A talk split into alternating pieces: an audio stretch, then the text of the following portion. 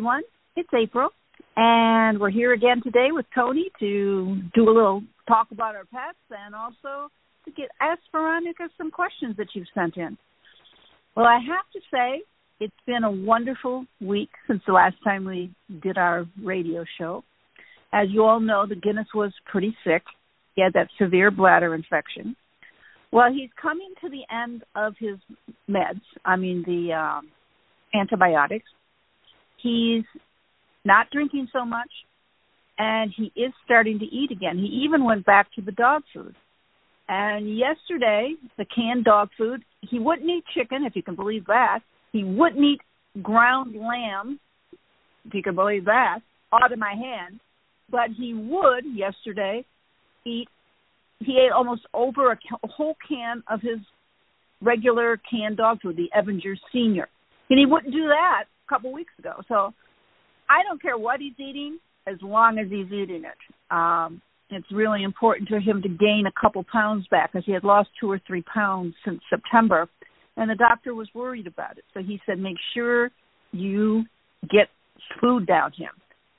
So it's been a struggle, but he's coming around. And what I am adding to it, and I know I shouldn't, but sometimes you got to do what you got to do. I'm sprinkling a little bit of mozzarella cheese on top. It's working like a charm. And it's just like, it's like a pinch. And it's just like sprinkles on ice cream. And he's eating it. And this morning, he ate 2/3 of a can for breakfast with a little sprinkle of mozzarella. So I am hopeful because his meds end in about 4 days. And then the doctor wants to wait 2 weeks to see how it all settles out, I guess, and then he wants to test them again to see if we've got rid of the bladder infection and to see if there's anything else going on again to remedy. But the doctor thinks it is, it was the bladder infection that caused him to have such a problem. And I was thrilled because, remember, I told you all, no renal failure, no diabetes, all the things that I was terrified of taking him in didn't happen. So I'm hoping for the best. He's got a little bit of a spring in his step today.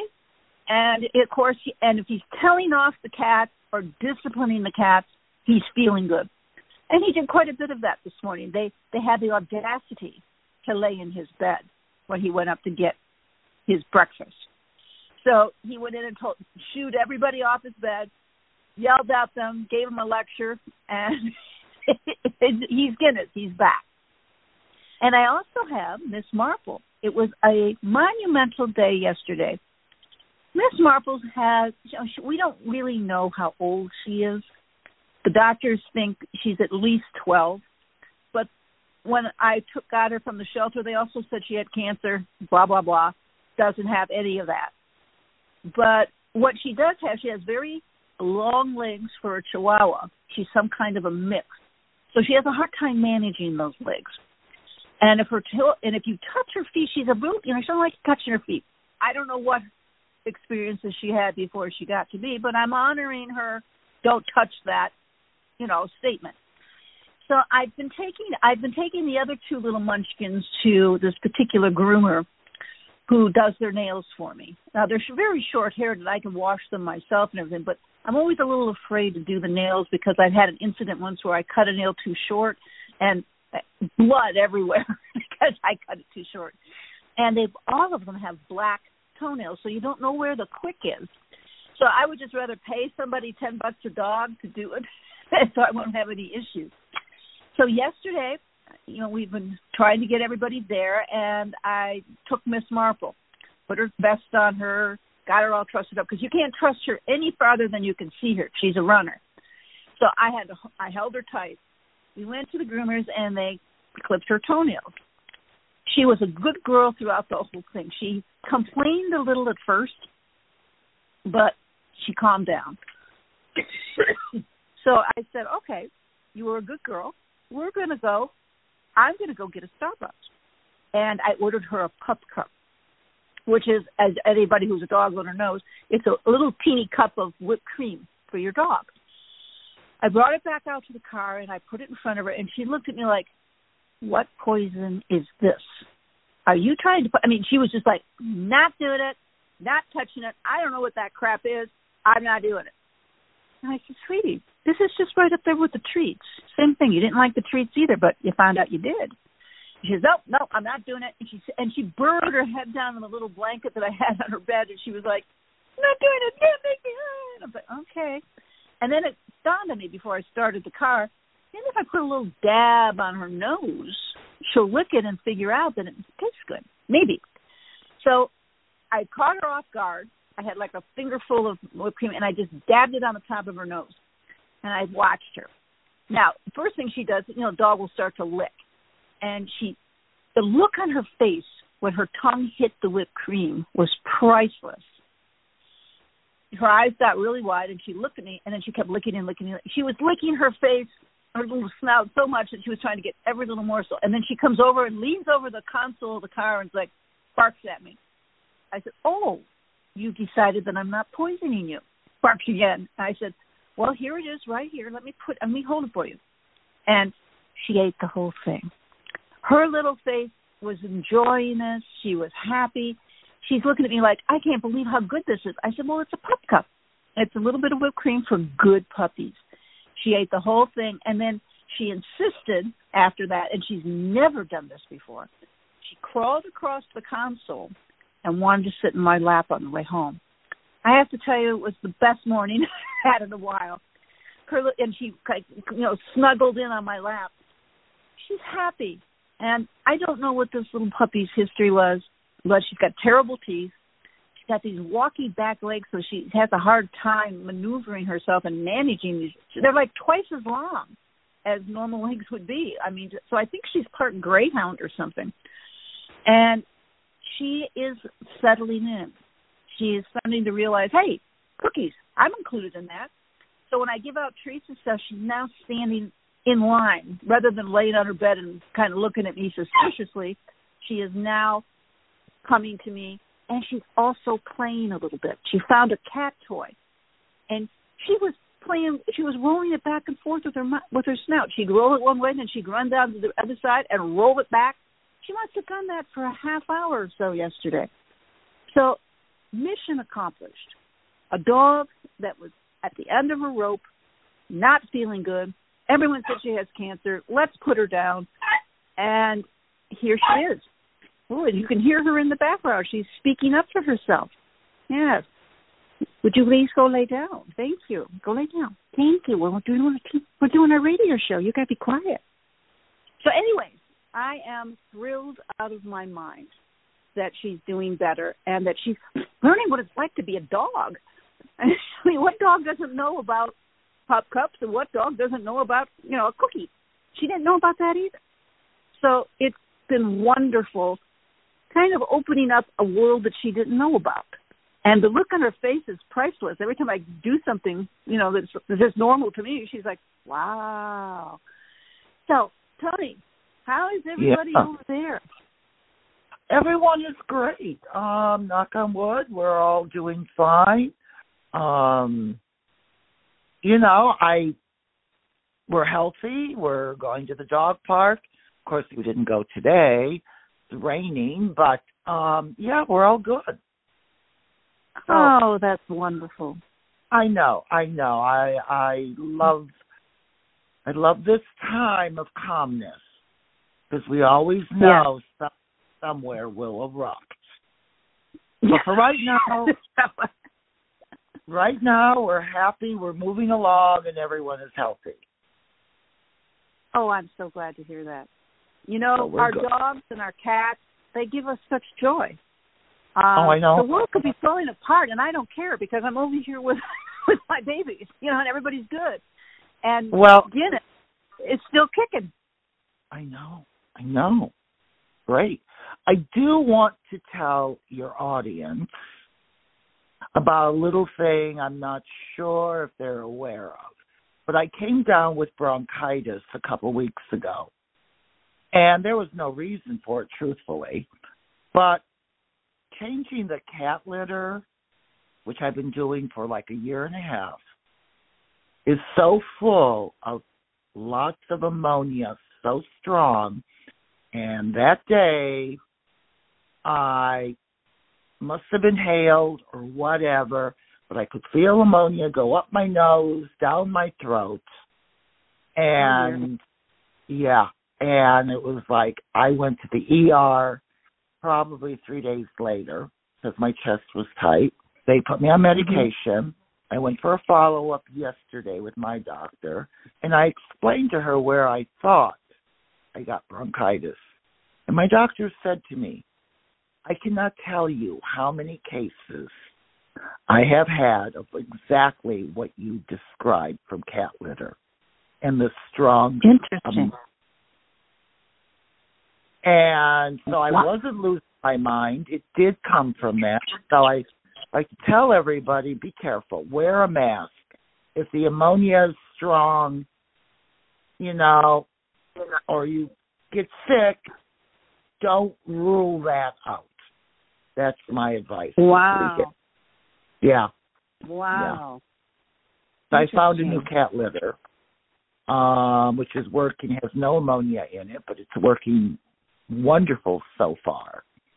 So just be careful. Just be careful when you're... Well, you know me, it's cat litter central over here. I know. I know. So you can get sick from the ammonia. Just FYI. Okay, I'll keep that in mind. Yeah. Wow. Yeah. So I'm going to go get Veronica. And it's your turn to shuffle off to Buffalo. It's that section of the show. Oh, all right. Well, I'm on my way to Buffalo. Hello, everyone, and welcome to the show today. And, yes, wear a mask if the ammonia is strong in your cat litter, really. Got some great questions. I encourage you to write in to innerwhispersradio.com, INNER whispersradio.com. Are you there, Veronica? Yes, we are. Good day to you. Good day to you. Our first question is coming from Kat. Did Jesus have parallel lives? Well, you have to remember that Jesus is a highly evolved, high-frequency energy with a more of an eternal perspective coming in and remembered who he was coming in. So by knowing what he wanted to have happen in the life that he had come in to live and participate in, we don't see parallel lives around him on that one because he already knew that there was a full spectrum of stuff. He wasn't coming in lesser evolved or less high frequency. So he had an agenda coming in. He wanted to feel what it was like to incarnate. He wanted to have the concept of eternal love. There was a lot of negativity on the planet when he came in. He wanted to figure out how to help everybody, to give them a focus. He said that the incarnational system is a mess here because all of these energies are, running all over the place.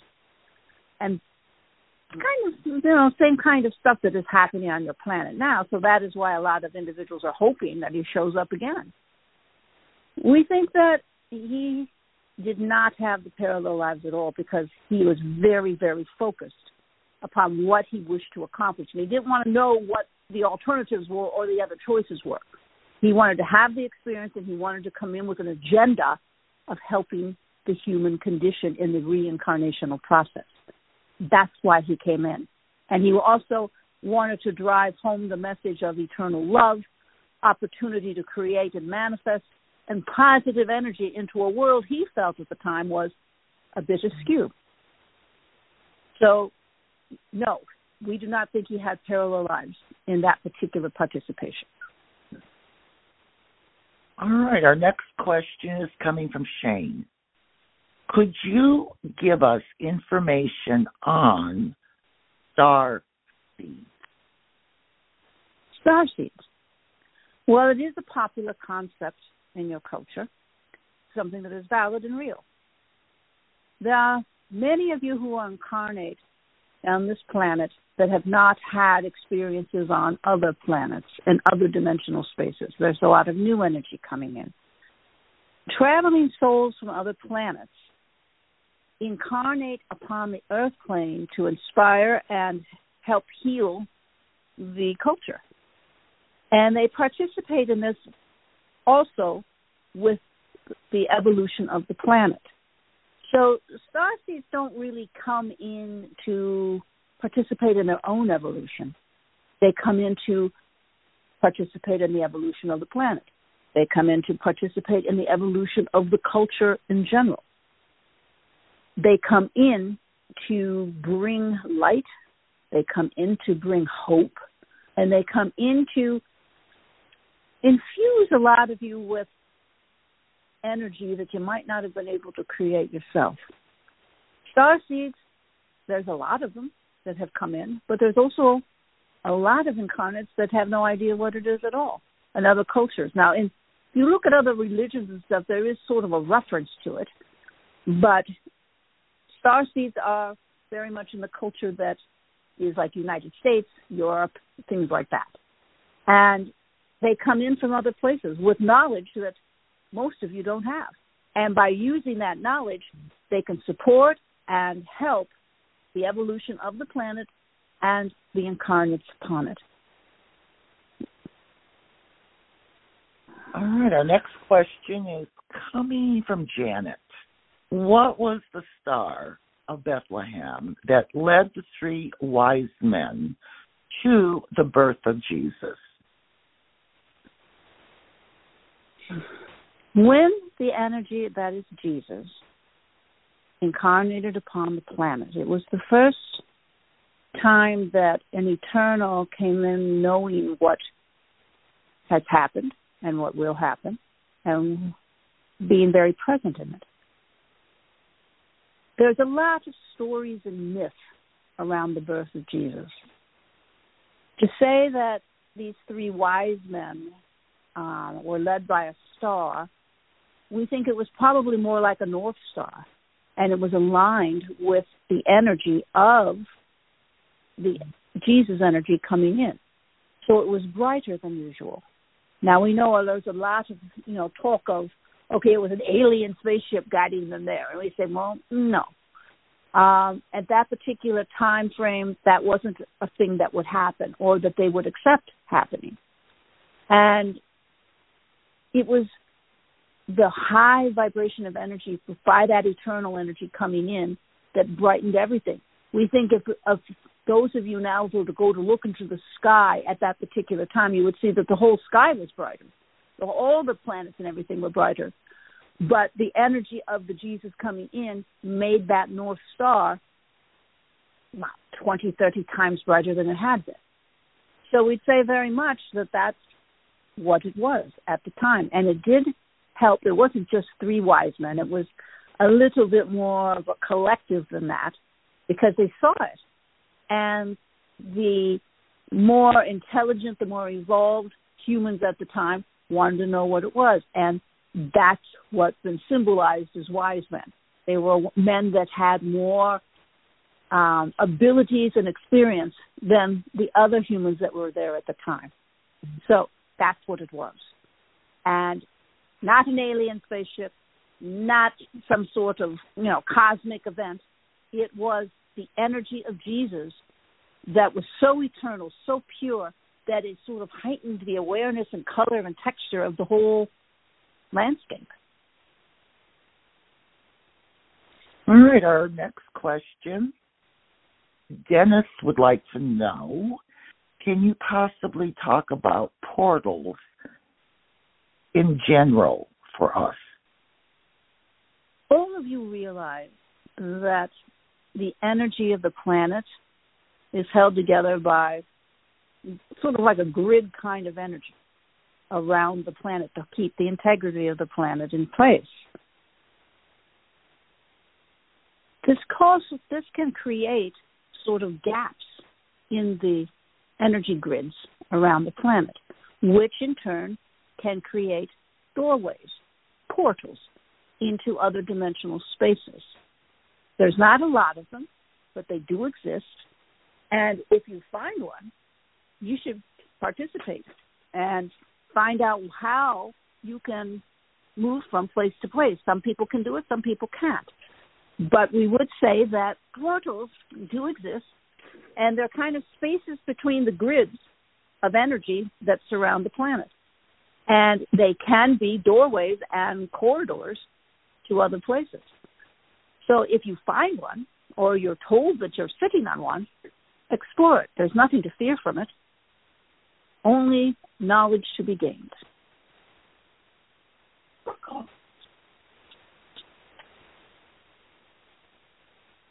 Okay, that was our last question, Veronica.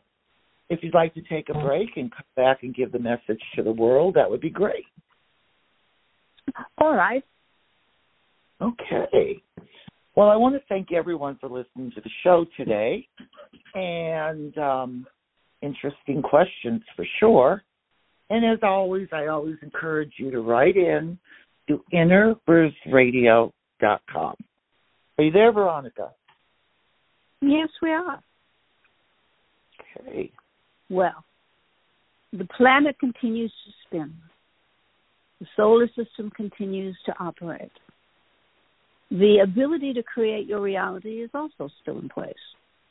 You are an incarnate, a highly evolved soul that has decided to come onto this planet to have experience. Decide that it is a good place. Do not judge the reality by those incarnates who are behaving improperly. Decide you're going to behave and move through this reality with clarity, honesty, and a humble heart. And learn the lessons that are presented to you. Now, not all lessons are easy. Not all lessons require, opportunity. We think that it is time for all of you to realize that becoming on this planet is a gift. Now, we know there's many of you that are rolling your eyes and saying, oh, God, will you call this a gift? Look at it as opportunity. There's a saying that we heard, a little poem that says, if you get lemons, make lemonade. It's what happens on the planet a lot of times. Things will be dealt to you. Negative things will happen. Decide you're going to use the energy of it to create something positive. Do not let yourself slide into the muck and mire of the negativity. Decide how you can use the energy to help people, to help yourself, and to evolve. By doing so, you are opening up a whole new avenue of opportunity. Don't run from negativity. Change negativity. And then use the energy of it for more positive endeavors. It is possible. Do not let yourself fall into that trap of saying, okay, I give up. There's so many negative things. And right now when you're all looking at the planet, you're going, oh, my God, negative, negative, negative, negative everywhere. Don't become part of it. Step back from it and say, no, I'm going to take the energy of this negative moment and I'm going to transform it with my positive energy into something better. That's what I'm going to do. Now, sometimes you may feel powerless in a huge universe like this and a large planet with so many different people and ideas and perspectives. And you say, well, I'm just one little person. You're not. You are an eternal being that has a vision that goes beyond this reality that you're in right now. Remember that. You are having an experience here. This is sort of like a opportunity to advance and grow, not to become victim to it. So stand up today and look anything that's negative, look at it and say, well, what parts of this can be salvaged? What parts of this can I make better? Instead of running from it or becoming part of a slippery slope that leads you to drown in the negativity. Rise above it. Be the positive change and decide that you're not going to accept negativity. You're going to transform it and not become victim to it. Well, thank you, Veronica. A great message. And I want to thank everyone for listening to the show today. And we'll be back with you next week with more questions. Until then,